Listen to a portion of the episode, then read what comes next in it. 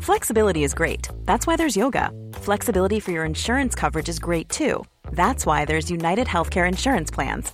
Underwritten by Golden Rule Insurance Company, United Healthcare Insurance Plans offer flexible, budget friendly coverage for medical, vision, dental, and more. One of these plans may be right for you if you're, say, between jobs, coming off your parents' plan, turning a side hustle into a full hustle, or even missed open enrollment. Want more flexibility? Find out more about United Healthcare Insurance Plans at uh1.com. Hello and welcome to this Our Changing World podcast from RNZ National, presented by me, Alison Ballance. A few weeks ago, Australia announced it was finally getting into the space race with the creation of its own space agency. New Zealand, on the other hand, already has many strings to its space bow, as William Ray is about to find out for us. He'll explain how University of Auckland students are joining the space race to investigate a highly controversial theory about earthquakes. What New Zealand startup Rocket Lab thinks is the future for satellite technology, and why studying ancient black holes with radio telescopes is critical for driverless cars. Right now, there are about 1,500 functioning satellites in orbit above the Earth. They're involved in everything from scanning the planet for signs of nuclear missile launches to measuring climate change to beaming the latest All Blacks test to your Sky TV dish. But if the likes of Rocket Lab get their way, that 1,500 number is set to rise in the very near future. Rocket Lab is a private space company which plans to create a New Zealand based space industry launching satellites into orbit from the Mahia Peninsula in Hawke's Bay. These days, Rocket Lab's a US owned company with headquarters in Los Angeles, but it was founded by New Zealander Peter Beck, who's also the chief executive. What's happening in space right now is people are disaggregating these large singular platforms into lots of little satellites because you get a lot more robustness in your fleet and it's also much more affordable.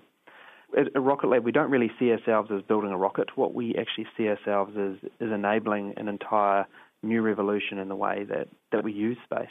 And it all comes down to frequency and getting those small satellites on orbit to build these constellations to provide new and, uh, and affordable services. What is the advantage of having a smaller satellite? Uh, let's talk about um, satellite television. So um, the way satellite television is done in New Zealand right now is there is a satellite that's about the size of a school bus, and it cost around about a billion dollars to build, and um, it's got a lifetime of 25 years, and it sits out in the geosynchronous belt, which is about 30,000 kilometres away, um, in a very narrow piece of space where the Earth's gravitational field isn't uh, isn't impacting it. And um, that's what's providing you television. It took five, sometimes even 10 years to build. It's north of a billion dollar asset.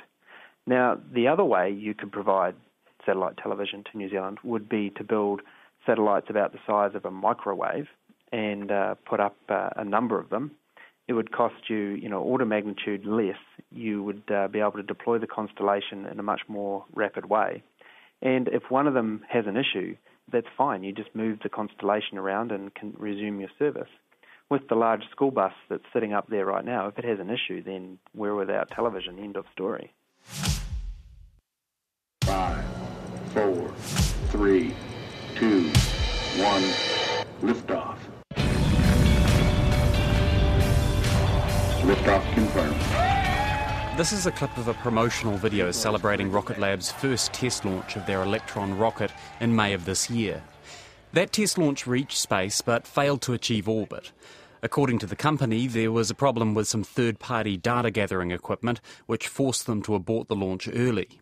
But Peter Beck says the rocket itself performed perfectly and is hoping the next test, scheduled for the summer, will achieve orbit. Yeah, I mean, we're, we're very happy with the, the performance of the vehicle during the flight, last flight. Um, but, you know, we still are very much in a test program and, you know, think of it like a car. Um, you've taken it down around the block for the first time and all seems good, but, um, you know, now we need to stretch its legs. So, um, so you know, we're still very much in a test flight phase. Some industry commentators have raised concerns about the viability of the business model of small commercial launches like Rocket Lab. Dr. George Sowers, an independent consultant and former chief scientist and vice president of United Launch Alliance, wrote this about the company's prospects earlier in the year. Rocket Lab has some interesting technology, such as the electric pump driven engine, and they have embraced the state of the art manufacturing technologies. However, the small payload market is extremely difficult for commercial companies to make a profit. There are several reasons for this. First, the small payload market is not robust. There are many potential customers, but few are able to afford the price of a dedicated launch. On the bright side, there is some indication that the market might be picking up, for example, with companies like Planet. Second, there is fierce competition from nations, India, China, Russia, etc., and larger launchers offering small payload launches as rideshare. Plus, there are a number of other companies vying for the same market. If Rocket Lab succeeds, they will be the first commercial company to do so in a small market. Many have failed, including SpaceX, who discontinued the Falcon 1 small launcher after only a handful of launches. SpaceX has turned to focus on larger, reusable rockets. The theory being that if you don't have to build a new rocket for every launch, it will lead to a radical reduction in cost. But Peter Beck says reusable rockets are only ever likely to capture a small segment of the launch market. When you have a very large launch vehicle um, and 60 or 100 million dollars uh, sunk into the cost of that vehicle, then it makes really good sense to try and recover it. But um, in order to recover, a, you know, a rocket, you, you trade up to 50% of your payload, or you know, the, the total mass that you can you can lift. So, um, you know, for a, for a large launch vehicle, that, that kind of makes sense. But for a small launch vehicle where the costs uh, aren't the same, then you know the economics don't even close. Instead, Rocket Lab's plan is to focus on mass producing rockets which can launch pretty much on demand. Part of the way they hope to achieve this is through new technologies like 3D printing and a radical new fuel system. First, if you look at the rocket engine, if you distill out what are the complicated things in a rocket engine, what makes a rocket engine so tricky, uh, it comes down to the turbo machinery. So these are these are pumps that are traditionally run off another rocket engine, um, and they spin at, at immense temperatures and, and speeds, uh, and and that's the bit that that you know that always causes failures or is the most expensive bit to build. So we completely decoupled that thermodynamic problem and turned it into software. So we electrically turbo pump um, all the propellants. So we take the propellants out of the tank at a very low pressure, and we pump them to a very high pressure where they're combusted in the in the uh, in the, the, thrust chamber of the engine. And then um, 3D printing. Um, normally, the way you would produce a, a rocket engine thrust chamber is uh, is a very slow process of, in fact, growing the metal. So you start off with a, a, copper billet, and then you grow on the outside of the copper nickel, and that takes many months. Now, if you're trying to launch once a week, then you haven't got many months to wait for a, a chamber to grow. So, um, you know, we, we looked at and invested in very heavily um, at the time. And anyway, it was uh, you know manufacturing techniques that would solve that problem for us. And of course, additive manufacturing or 3D printing is uh, you know solved that problem very very well. The other side to Rocket Lab's plan for cheap, rapid launches is the location of the launch site in New Zealand. Um, there's kind of two things you need for an ideal launch site, and one is access to inclination or the amount of angles that you can you can shoot to, to reach different orbits and then um, in our case as well, uh, frequency.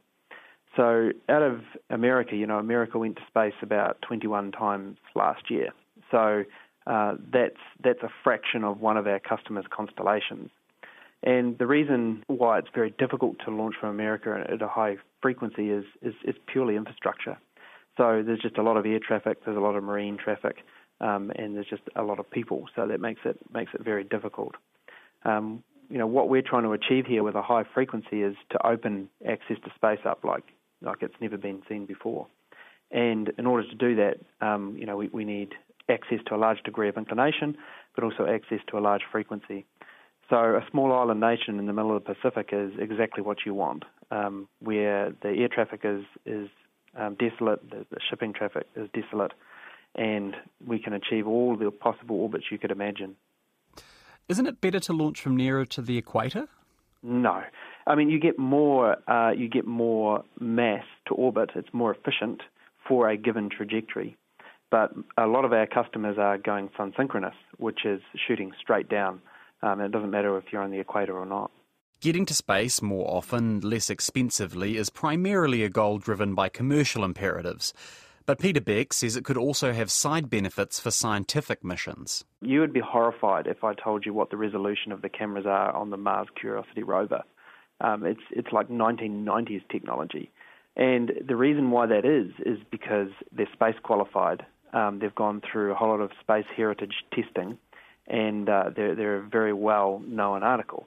Now, if you could do the same mission for a couple of orders of magnitude lower cost, then you would take the risk and you would put much more modern technology and uh, and and you know really push the boundaries. And that's exactly what a small satellite enables you to do. No longer do you have to spend a billion dollars in five years to find out whether it works or not. Um, you can iterate really really quickly, um, develop new technologies, and where the CubeSat platform can be quite good is you can take a new sensor, um, slam it in a CubeSat, and launch it, and space qualify the sensor um, and, and retire all your risk before you go and build your really expensive satellite. Rocket Lab's customers range everywhere from NASA to Auckland University. It's currently running a project for students to design and build a CubeSat to be launched in about a year's time. A CubeSat is a standard model for a miniature satellite invented about 20 years ago by California Polytechnic State University and Stanford University. The researchers behind Auckland University's student CubeSat project are Dr. Nick Rattenbury from the Faculty of Science and Dr. John Cater from the Faculty of Engineering. It's uh, a box, uh, 100 millimetres on each side, which is about four inches cube, and that's a standard uh, unit from which you can construct more complex uh, satellites. But our first mission is around one of these cubes. Mm. And most of that uh, cube will be filled up with the fairly ordinary bits that go into a satellite, so things like power and communications, and that takes up a fair amount of space. And what volume is left over in the satellite, that's for the students to fill up with their payload. Now, even just getting to that stage, we're talking about quite an expensive little piece of kit. It's certainly not a toy, and we should be watching our students very carefully as they do their unboxing of this this so, equipment. So, so, this is the team of students building the CubeSat are the winners of a competition which has been run over the last year to come up with the best proposal for a satellite-based research project. The winning team are proposing to use a satellite to investigate a theory about earthquakes, which is probably best described as fringe the students were given free rein to come up with uh, an interesting mission profile, uh, a question to answer. So one of the team came up and found this theory that uh, geological activity, seismic activity, could be reflected in some way in the behavior of the ionosphere. Now, this is pretty um, out there stuff, as you say. But again, testing these theories is part of what science is. If you want to understand the truth, then you have to design an experiment to go test the theory and come up with empirical evidence to either support or disprove the theory that you come up with. And, and, we think there's other interesting information they can obtain from, from the sensing and the recording, the measurements they'll be doing in the ionosphere anyway. So. As advertised, the ionosphere is very poorly understood. Um, region of uh, Earth's atmosphere. So, whatever information the students gain, the, the, the data that they obtain, uh, will be useful in any regard, whether it can be tied to some strange seismic activity further down the crust of the Earth. You might be imagining the student team as a hardcore unit of engineering and science majors. But Nick and John say they're actually working hard to avoid that. Our graduates need to learn how to work together in a heterogeneous team, a team of people coming from lots of different backgrounds. And so we wanted to replicate that in some small way with our uh, student program, a student competition to design satellites. So we require the teams, when they get formed, like John mentioned, not to be comprised solely of students from one faculty or one department. We absolutely did not want an entire team of engineers. We did not want an entire team of scientists. We wanted them to talk to each other, extend outwards. If they didn't know something, they had to go away and find out find out from other members, uh, other students from other faculties. And so we invited students from across the entire university, so from humanities, the faculties of arts, business, education, as well as the fairly obvious technological ones from engineering and science to contribute, to send, or to, to join a team and come up with a problem. The other thing to say is that uh, space is, is hard, it's difficult, and the projects that we have them working on are complex, and we want to give them experience at trying to solve these complex uh, problems for which there may not be an answer. And the diversity in the team from the student body is important in coming up with innovative solutions and answers um, you know, for this hardware. And for instance, if you have a team comprising somebody who doesn't come from your discipline, they are more likely to be the people who throw in the challenging questions and challenge the assumptions that you might be you might have trained under or lived with for many years and they're the ones who could be the most valuable in the team saying, well, why can't we do that? Why is, is that a problem? And that challenges the team to say, well, the reason why we can't do that, hang on, no, we can do this. After all, you know, it pushes the team in directions which might be uncomfortable, which might mm-hmm. be uh, beyond their own expertise, and they recognize their own limitations and decide that they're going to address that by finding somebody who can help them.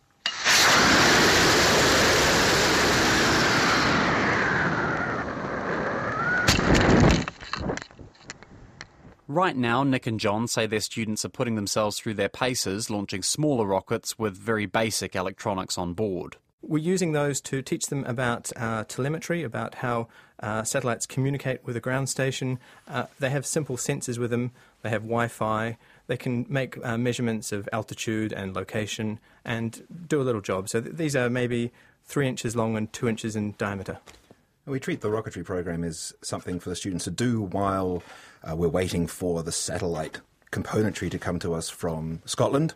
And uh, like John mentioned, it gets them started on playing with hardware, which is going to be similar to the sort of hardware that they'll be using for our satellite mission uh, learning how to work with teams, how to you know, share resources, how to share information, and work to a deadline. And now uh, we are perhaps uh, six days away from receiving our satellite components, which is going to be very exciting. It's going to be the, a very exciting unboxing exercise for us. And uh, the students will then start to get their hands on the actual flight componentry from which they're going to build their satellite mission. Christmas is coming a little bit early at Auckland University. it's certainly true. we hope so. Uh, Houston, we've had a problem. Main B bus undervolt. Roger, main B undervolt. Rocket science, of course, is quite complicated, and if any of a million things go wrong, these fancy components could end up as nothing more than an extremely expensive shooting star as they burn up on re entry.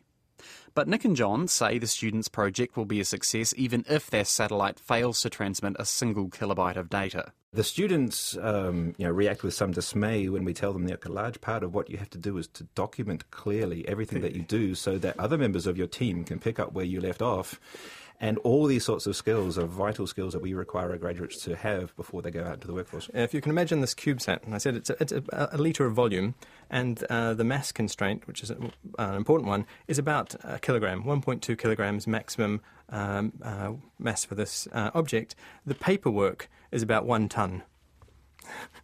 I don't think you're. I don't think you're exaggerating. I'm not exaggerating. No, yeah, yeah. Wow, that's pretty amazing. So, so this is this is this is how, how, how it is with complicated devices like medical devices or space hardware, and this is part of the learning process for the students is understanding that it needs to be traceable. You need to be responsible for the changes that you make uh, to a design and, and the actions and uh, consequences of your um, device. And for instance, we've seen in the past, even the the most talented, the biggest operations in the world still managed to screw it up by not saying, "Oh, by the way, that number I just gave you is in meters per second, you know, not um, you know imperial units." We, we have some uh, examples uh, from, from NASA for, from satellites or uh, vehicles that cost billions of dollars being destroyed by small mistakes. Yes, which were not documented properly. So, yeah. even with, with, any mission that we choose to put up there, the skills that the students must develop around that will be useful in just about every walk of life they have, particularly if they're going into mission critical uh, or otherwise hard um, technological design projects. Paperwork is also a big deal for the government department responsible for promoting and regulating the embryonic New Zealand space industry. The New Zealand Space Agency sits within the Ministry of Business, Innovation and Employment. It's a mere 18 months old and was set up largely to support Rocket Lab, which has also received a significant amount of money and government funding. But the General Manager of Science and Innovation at MBIE, Peter Crabtree, is quick to point out that Rocket Lab isn't the sole focus of his agency's efforts. Right from the beginning of uh, of MBIE getting involved in this, we've always seen that they needed to we needed to look beyond Rocket Lab and its activities. So while Rocket Lab, we've been very lucky in a sense as an anchor tenant, and, that, and that's uh, enabled us to do a lot of things.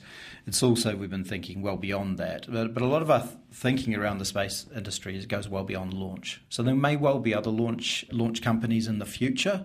We're not foreseeing that happening in the near term. We think that most of the opportunities are going to be in associated industries. So that's everything from manufacturing to to offering satellite applications that are derived from space based activities. MBIE's logic is similar to that of Nick Rattenbury and John Cater's student satellite program. While getting to space is an exciting prospect, the knowledge and expertise gained along the way is the real goal. And Peter Crabtree says that knowledge won't just be gained by Rocket Lab. We already have uh, manufacturers like Rakon who, who have for a long time have built, been building you know circuits that have been used in, in, in satellites and um, but we also have with Rocket Lab a, a, whole lot of um, suppliers in the in the in the supply chain who are contributing to now space industry. They didn't start off in those businesses contributing to the space industry. They're contributing to other industries and outputs. You know, whether it was yacht building and things like that. So I think that's one of the great things about space activities is that uh, you see a lot of kind of general uses of the technologies that are used, and uh, and doing this type of manufacturing for space requires you to be very very precise, have very high standards, and to kind of conform to sort of global best practice, and that has great advantages for the broader manufacturing sector. Part of the government's plan to boost the use of space technology in New Zealand is the very newly formed Centre for Space Science Technology based in Alexandra. Right now it's running on a skeleton crew, and Chief Executive Steve Cotter is most concerned with working out which accounting software to use and which staff to hire. But eventually, he says the job of the centre will be to act as the nerve centre for space science across New Zealand. Well, the main goal is to help researchers and industry make better decisions through the use of Earth observation data. So that includes space based data that's taken from satellites, information that can be gathered by drones, or as we say, in situ, which is, you know, soil moisture probes in the Earth themselves, taking readings directly uh, down at, at, ground level. Uh, one of the work packages that we uh, are looking at is the the possibility of building our own small satellites, they call them CubeSats. And, um, and they would go up, circle around the Earth, take pictures or take readings you know, with their instruments, and beam that data back down to Earth. And that can be used for a whole bunch of things from urban planning to uh, water management or monitoring the environment, that sort of thing.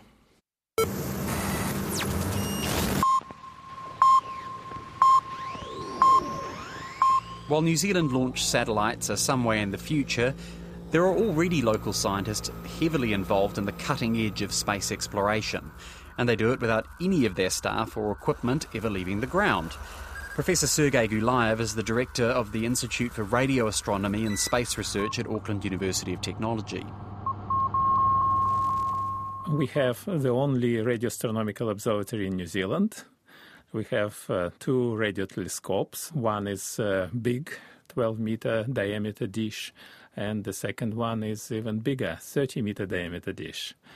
And we use them for astronomy, astrophysics, uh, uh, space geodesy, spacecraft uh, tracking, uh, and a few more different uh, goals. There are more than 100 radio telescopes around the world, but the two dishes Sergei Gulyaev is in charge of are particularly important. That's because they're a very long way away from other radio telescopes in the Northern Hemisphere, which makes them critical for something called very long baseline interferometry. Using uh, several dishes around the world and combining data from them, we virtually create a radio telescope of the size of a continent or the size of the Earth.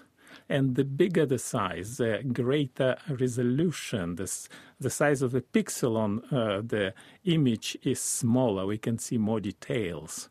And sometimes the image is very interesting. It can be double object or object with jets, uh, uh, relativistic jets, and some, some very, very interesting uh, things. New Zealand's remote location deep in the southern hemisphere also means AUT's telescopes can look at parts of the sky which are invisible to most other observatories. Some objects are available only for us. For example, if you take um, the center of the Milky Way galaxy, a very mysterious object with supermassive black hole, we have fantastic view of uh, uh, this uh, constellation of Sagittarius, where it is located, and uh, it is much much better. We can observe it almost all the time, not not like in the northern hemisphere. The telescopes also have a role in monitoring distant spacecraft, in particular the Mars Express. Mars Express already more than 10 years orbits uh, Mars. And from time to time, uh, some interesting things happen and they need our help. On one side, because we're in the right hemisphere at this moment. On the other side, because we use this very long baseline interferometry method with other observatories, and we can determine precise location of Mars Express. And also we can determine its precise velocity, acceleration, and all other parameters by just looking at it. Why it is important? It is important for correction of its orbit around Mars and also sometimes it goes, uh, it moves close to one of Mar- Martian uh, satellites, uh, one of Martian moons, like Phobos. Recently, we observed its passage near Phobos. And it was used in order to determine the mass of Phobos by looking at what happens with this Mars Express when it comes close to Phobos, how its orbit changes, we can calculate, we can compute a precise mass of Phobos. And uh, can you imagine surprise of scientists when uh, it was found that um, actually mass divided by volume, which is density, density is very low. Why is it low? We look at Phobos and we see that it's probably made of either metal or at least of rock, um, and it should have quite significant density, but the density is very low. Uh, and people started speculating maybe it is hollow inside. And some people immediately said, oh, maybe it is uh, one of spacecraft left by uh, aliens uh, millions years ago and we just need to drill inside and get inside and we will find some treasure. That's no moon. It's a space station. It's too big to be a space station. For what it's worth, ancient alien spacecraft isn't the only theory for the mysterious density of Phobos. For example, it's possible that this Martian moon is porous, a bit like a giant lump of pumice. Perhaps the most important role of Sergei's telescopes is helping maintain a map of 2,000 mysterious objects called quasars, which collectively make up what's known as the International Celestial Reference System. Quasars are super bright stellar objects, thousands of times brighter than the entire Milky Way galaxy. They're thought to be caused by titanic eruptions from supermassive black holes. These explosions happened billions of years ago, long before the Earth was formed, but their light is only just reaching us now in the form of radio waves. And those radio waves, it turns out, are fantastically useful. If you take planets, they move through the sky with respect to stars. If you take stars of our galaxy, they all also have their own proper motion, but quasars are so incredibly far away that they keep their position all the time. Basically, they these 2,000 quasars we observe uh, regularly.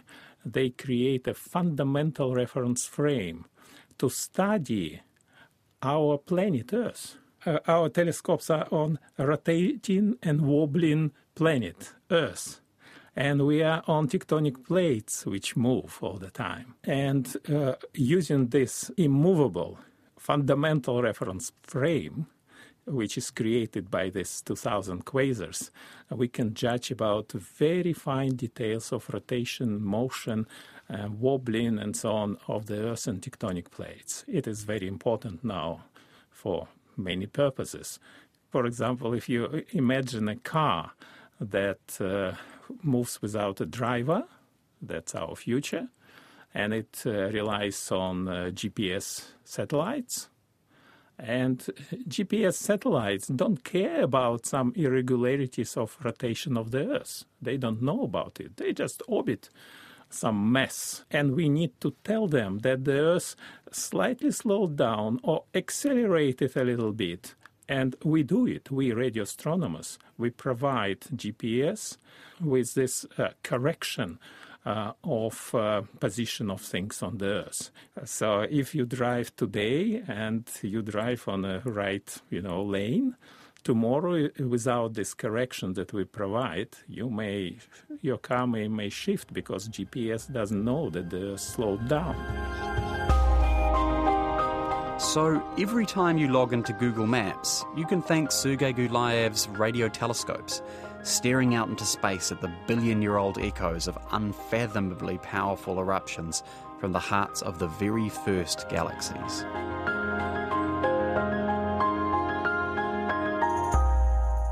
A big thanks to William Ray for that look at New Zealand in space. And many thanks to everyone who contributed. Peter Beck from Rocket Lab, Peter Crabtree from MB, Nick Rattenbury and John Cater from the University of Auckland, Steve Cotter from the Centre for Space Science Technology, and Sergei Gulyaev from Auckland University of Technology. Thanks for listening. I'm Alison Ballance, and this Our Changing World podcast first aired on RNZ National on November the 23rd, 2017. We are on the web at rnz.co.nz slash Our Changing World and on Twitter and Facebook as RNZ Science. Subscribe to our podcasts at Spotify, Stitcher, iTunes, or Radio Public. And while you're there, check out some of the other RNZ offerings, including William Ray's Black Sheep podcast, which looks at shady, controversial, and sometimes downright villainous characters in New Zealand history. Bye for now. He kona mai. Botox Cosmetic, out of botulinum toxin A, FDA approved for over 20 years. So, talk to your specialist to see if Botox Cosmetic is right for you. For full prescribing information, including boxed warning, visit BotoxCosmetic.com or call 877-351-0300. Remember to ask for Botox Cosmetic by name. To see for yourself and learn more, visit BotoxCosmetic.com. That's BotoxCosmetic.com.